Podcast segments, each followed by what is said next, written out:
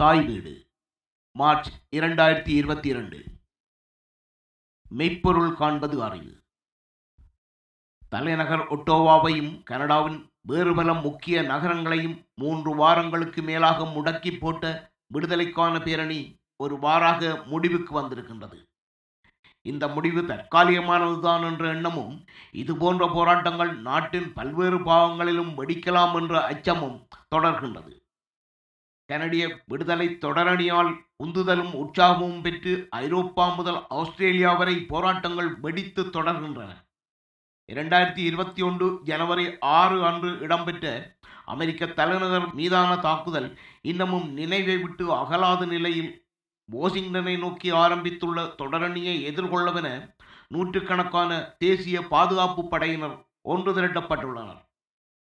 இந்த நிகழ்வுகளெல்லாம் உலகெங்கும் உள்ள இதுவரை காலமும் உறுதியானவை என நம்பப்பட்ட தாராளவாத மக்களாட்சி அரசுகளை ஆட்டங்காணச் செய்துள்ளன. இதற்கு பின்னணியில் உந்து சக்தியாக யார் இருக்கின்றார்கள்? அவர்களின் நோக்கம் என்ன? என்பன போன்ற கேள்விகளுக்கு விடை கிடைக்க நெடுங்காலம் ஆகலாம் விடைகள் கிடைக்காதும் போகலாம். ஆனால் போராட்டங்களின் முன்னணியில் தங்களின் வாழ்வாதாரத்தையும் பணயம் வைத்து மூர்க்கத்துடன் நின்றவர்கள் எங்களைப் போன்ற சாமானிய மக்கள் என்பது தெளிவு. இந்த தீவிர நிலைக்கு அவர்களை உந்தியது அவர்களின் நம்பிக்கை. கொரோனா பெருந்தொற்று என்பதில் உண்மையில்லை அது மக்களை மந்தைகளாக கட்டுப்படுத்த அரசுகள் மேற்கொண்டுள்ள சதி என்ற அவர்களின் நம்பிக்கை.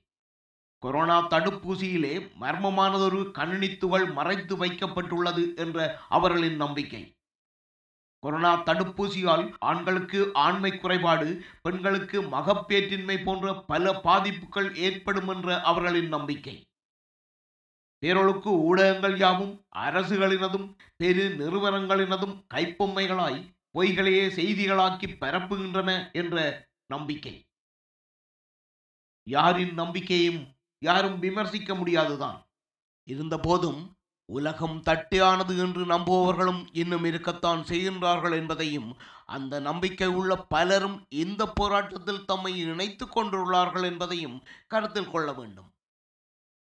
அத்தோடு ஏறத்தாழ இரண்டு ஆண்டுகளுக்கு முன்பு கொரோனா தடுப்பூசி அவசர அவசரமாக அறிமுகப்படுத்தப்பட்ட போது அது பற்றி இருந்த அச்சங்கள் உலகெங்கிலும் பத்து மில்லியனுக்கு மேற்பட்ட கொரோனா தடுப்பூசிகள் ஏற்றப்பட்டு அவற்றால் மிகச்சில பக்க விளைவுகளே அறிவிக்கப்பட்ட இன்றைய நிலையிலும் எஞ்சி நிற்பது அறிவுக்கு அப்பாற்பட்டது.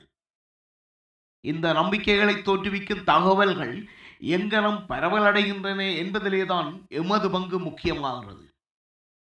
தகவல்கள் மேலிருந்து கீழாக பரவிய காலத்தை கடந்து இடமும் பலமுமாக சமாந்தரமாக பரவுகின்ற காலம் இது.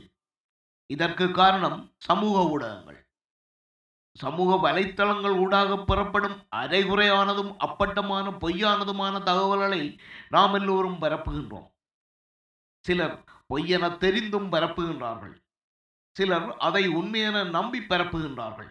சிலர் அதை தமக்கான விளம்பர தேடலாக பயன்படுத்துகின்றார்கள்.